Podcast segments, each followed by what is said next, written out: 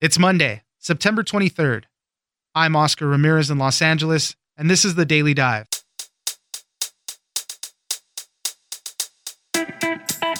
Checking in on the 2020 Democrats. Senator Elizabeth Warren continues to surge and is getting huge crowds at many of her events. While Joe Biden remains the frontrunner, these large crowds are a sign of growing enthusiasm. Ginger Gibson, political reporter for Reuters, joins us for that a new plan on background checks circulating on Capitol Hill, and how President Trump has changed the White House to fit his style. Next, the movies made it seem so simple. Get a strand of hair and you can figure out who it belongs to through DNA. Well, that was only true if the hair had a root on it, and in most cases, they don't. That has changed now thanks to a scientist who has developed a new technique that makes it possible to recover and sequence DNA from hair without a root. The scientist behind the technique is now getting packages of hair from all over, in hopes that he can identify serial killers and victims. Heather Murphy, reporter from the New York Times, joins us for this latest advancement in DNA. It's news without the noise. Let's dive in. There's a lot at stake in this election. And I know people are scared. But we can't choose a candidate we don't believe in just because we're too scared to do anything else. Joining us now is Ginger Gibson, political reporter at Reuters. Thanks for joining us, Ginger. Thanks for having me. Let's check in on the 2020 Democratic race. We had a debate not too long ago. There's been some polls done since then. It still seems that former Vice President Joe Biden is the leader of the pack, but Elizabeth Warren is showing signs of broadening her base and just a lot of enthusiasm coming her way. Warren has been on the slow rise really for the last nine months since she got into the race, building support, doing the campaigning on the ground, and as she likes to remind people, rolling out a lot of policy proposals. This has really sort of made her the wonky or the nerdy candidate in the race, and voters are responding positively. So we saw out of the last debate, our most recent series of polls still show Joe Biden holding that lead, but it has consistently shown over time, and, and it didn't change after the debate, Elizabeth Warren rising possibly at the cost of folks like Kamala Harris and Pete Buttigieg, who at one point Harris had skyrocketed into second. She's fallen into fourth or fifth, and some polls sixth behind Andrew Yang. And it seems to be to the benefit of Warren. Warren's drawing big crowds. She's got lots of people showing up when she's doing events. And that's a sign of enthusiasm. And enthusiasm is something candidates can build on. Those are names they're collecting, those are volunteers they're signing up. And there's sort of the, the image or the idea that if someone's got big crowds or people are enthusiastic about a candidate, others want to be part of that enthusiasm and part of that crowd. Right now, one of the main arguments for Democrats or, you know, whoever is going to get the nomination is electability. And it's really tough to quantify what electability means but in the case of President Trump drawing these large crowds and him making such a big deal of it, it seems that this could be one of those little markers. You draw a lot of crowds, you get a lot of enthusiasm. Hey, that shows that there's broad enthusiasm there. There's broad reach. Maybe there is an electability argument there people like to support winners. And candidates that get big crowds at their events look like winners. You look like you're winning when lots of people show up and cheer for you and hold signs up with your name on it. And that creates the aura of support, of enthusiasm, of a winner. And candidates build on that. It becomes sort of like a self feeding cycle that can really make the difference for someone as they're trying to break through. The Washington Post wrote up an article about Elizabeth Warren's crowd sizes, and there was an interesting section in there, they mentioned the difference in crowds. So for Elizabeth Warren, uh, one of her latest rallies, she had a, a huge, like 20,000 people, they were saying. And they said that people would file in shortly before she started speaking and then stay for hours afterward for a photo. And they contrast they contrast that with President Trump's rallies where people would stand for hours beforehand, get in, but then start trickling out before he's even done. What do you make of that? This is something that Warren has decided to do that she announced when she also announced she wasn't going to be doing fundraisers anymore. So she doesn't hold closed door fundraising events. And she's taken some criticism recently. There was a Democratic strategist who suggested that maybe she was wasting her time by standing there for hours, going person by person, taking selfies with all of these supporters at the end of her event. And her response was really simple it was that anyone who's willing to stand in line for hours to take a picture with her is more likely to vote for her and more likely to volunteer and work for her campaign campaign. So you're right. This is just a different show of dedication. This is a different show of enthusiasm. And Warren says you might have waited in line and got to see Trump, but for her, you get to take a picture home with her and a little memento to maybe hold on to and, and remind you of why you liked her and why you might have decided to support her at that event. Let's move on to another topic gun control. And there's this plan floating around Capitol Hill. It's unclear exactly where it came from. It does seem like it might have come from the Justice Department. Bill Barr was meeting with a lot of senators, gauging their interest on it. And it is uh, really does have a lot to do with background checks. But there's senators all across the board on the Republican side are saying this is a non starter because the president hasn't come out and said if he supports this or not.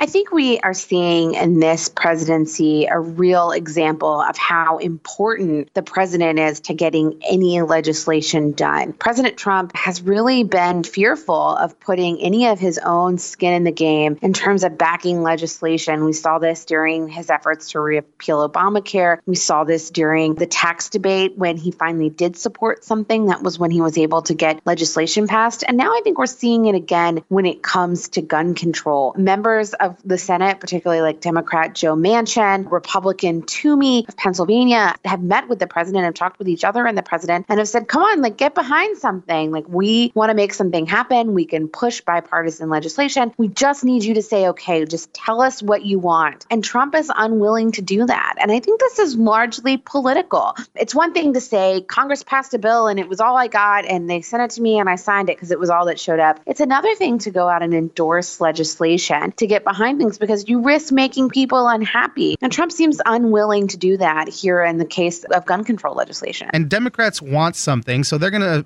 be more likely to support a lot of stuff. And this plan that was floating around expanded background checks for gun sales over the internet and at gun shows. If somebody fails a background check, that person would be reported to law enforcement officials. I think that's kind of a common sense important thing. If somebody, if the background checks say you shouldn't get a gun and this person is trying to get one, maybe that's something to look into. So, really desperate leadership needed by the president on that front there. And that leads us kind of into this last question I wanted to ask. It seems that the president does have the White House now that he has kind of wanted since the beginning. He's gone through four national security advisors, three chiefs of staffs, three directors of the Oval Office operations, and five communication directors. All of the you know naysayers and people that were trying to get him to conform to a traditional White House structure are kind of leaving. And now he's the guy at the center. He's the guy, he's the shot caller. And this is kind of the way Trump has always operated. And it seems that he's getting that White House that he's always wanted now. That's right. He sort of worn everyone down or run them out that showed up in the beginning and thought that they sort of seasoned Washington hands that had been around a long time and knew how Washington worked could sort of guide Trump in a way that he would do things as Republicans in Washington has done. And those people are gone. I'm sure any one of your listeners who's ever worked in a workplace that has had turnover like that is sort of having like moments of PTSD flashback. It's really right. hard to work in a place like that with that type of turnover. You have no stability. You can't plan anything for more than a few months. I mean, we're talking about multiple chiefs of staff in the course of two years, really two and a half years. And the current chief of staff is still in an acting capacity. Trump won't even name him the official chief of staff. But this is what Trump wants. He likes the instability, he likes the chaos, and he likes being able to change on a dime. And that now is what he has is a White House that's willing to do those things for him does this make him a better leader now? If, if he's more comfortable, he's gone through it with a bunch of stuff now, he knows a little bit more of the rules and how things operate. Does this make him a better leader now? I mean, that's to be seen. We're going to have to wait and see how he handles crisis, how he handles Iran, how he handles North Korea, how he handles any surprises or bumps we may encounter in the economy. There will be tests ahead, and we'll see what he does when those tests come and how he handles them. Ginger Gibson, political reporter for Reuters, thank you very much for joining us. Thanks for having me.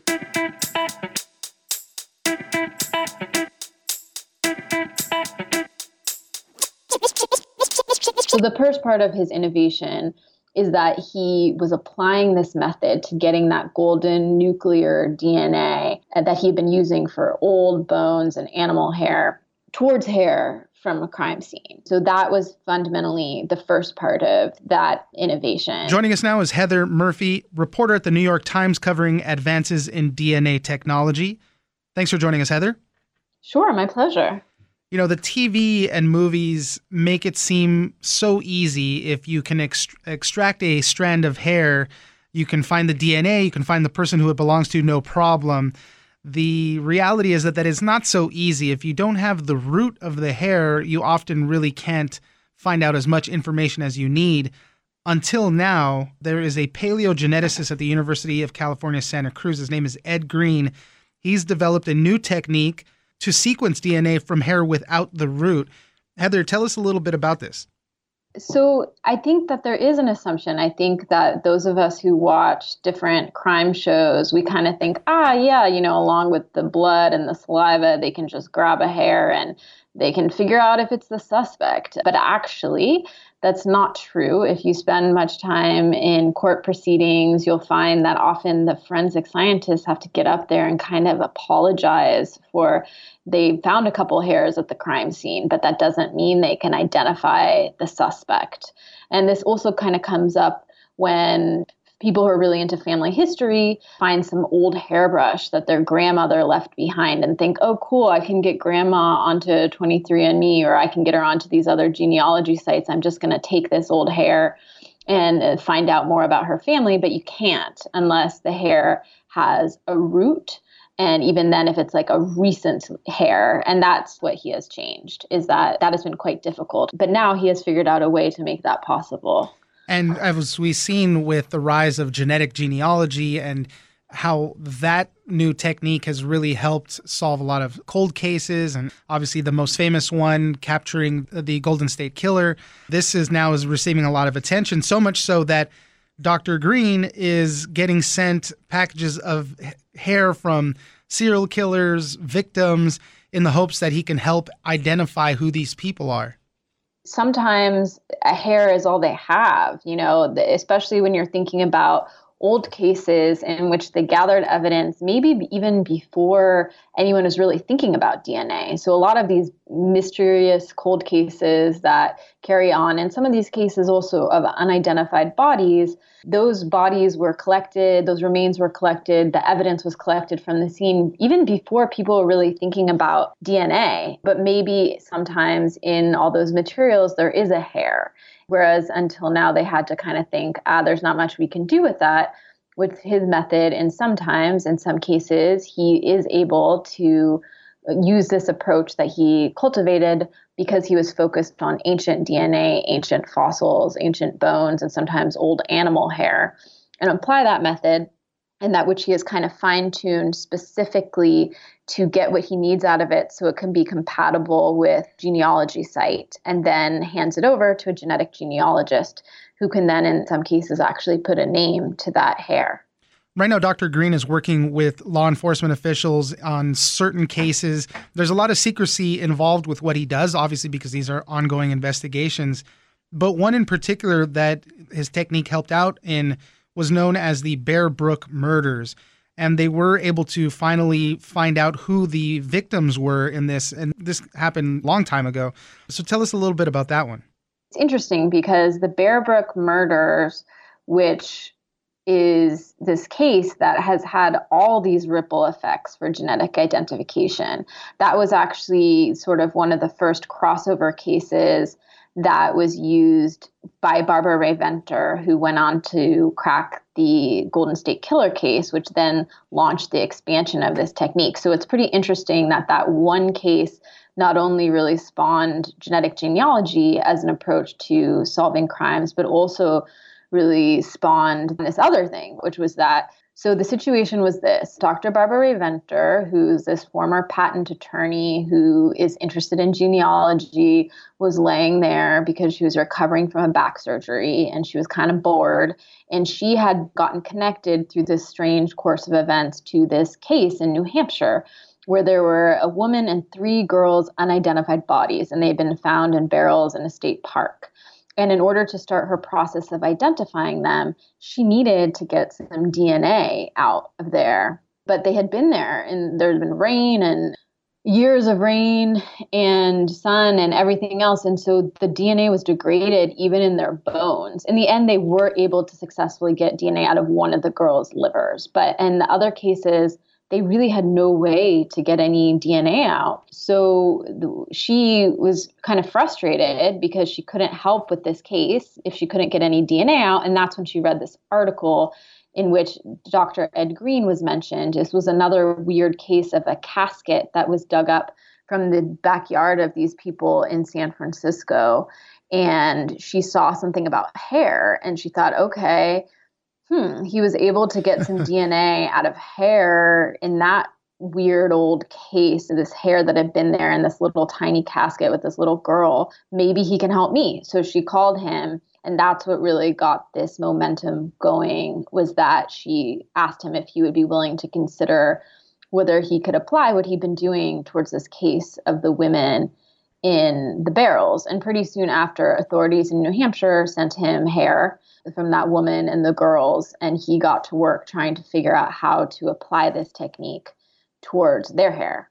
It's just so fascinating how dna technologies have expanded and changed over the years and we're able to do so much more now with less. Who knows? Maybe we will get to catch up to where tv and movies put us and you know we can find any little piece and extract the dna from there. But that's kind of where things are moving. Things are changing. We're learning more things about it. And from my understanding in order to identify a person you need something called nuclear DNA, which is different from other sorts of DNA that you can get off of things from hair and, and whatnot. What do we know about how this technique, how this process works? To be clear, he is not the first ever scientist and the first ever person focused on ancient DNA to get this golden nuclear DNA out of hair. Really, what he did, his innovation is kind of a two parter in innovation. I mean, as he's kind of put it to me, people in the forensic world, they don't exactly read ancient DNA papers. Why would they? So these are kind of two separate worlds. So the first part of his innovation is really just essentially that he was bridging the gap between those two worlds. By Barbara Rae-Venter calling him up and asking him if he could help, he was applying this knowledge that he had had a very large role in helping facilitate, but he was one of many people who kind of been advancing this field of ancient DNA. So the first part of his innovation is that he was applying this method to getting that golden nuclear DNA that he had been using for old bones and animal hair towards hair from a crime scene. So that was fundamentally the first part of that innovation. And the second part of that innovation is then, you know, the way he put it to me is that it's one thing to get nuclear DNA from a Neanderthal or an extinct cheetah, but you're not trying to find that cheetah's relatives. You're not trying to find yeah. that Neanderthal's relatives. You're not trying to figure out which Neanderthal was that? Which cheetah is that? So when you're actually trying to not just learn about this Neanderthal or this cheetah, but you're actually trying to kind of place them within the context of their family, their descendants, so you can st- to identify them then you need very specific way of approaching it. And so that was kind of the second part of his innovation. And that's why it took him about a year to fine tune the process between Dr. Rae-Venter's request and when he did this. There's about 200,000 to 250,000 cold cases in the US. And with these new techniques to extract this DNA, it could become another tool for law enforcement to use and really solve a lot of cases the drawback for this is that this technique that Dr. Green uses is pretty expensive right now, and a lot of labs aren't technically equipped to do this type of sequencing. I think he said that each hair costs several thousand dollars to sequence. So that puts a barrier to it right now, but things keep changing very quickly. So it's just an interesting look into how DNA really has become a boom for law enforcement, even more so now than it already was. Uh, it's just a very interesting story. Heather Murphy, reporter at the New York Times covering advances in DNA. Thank you very much for joining us. Thank you so much for having me.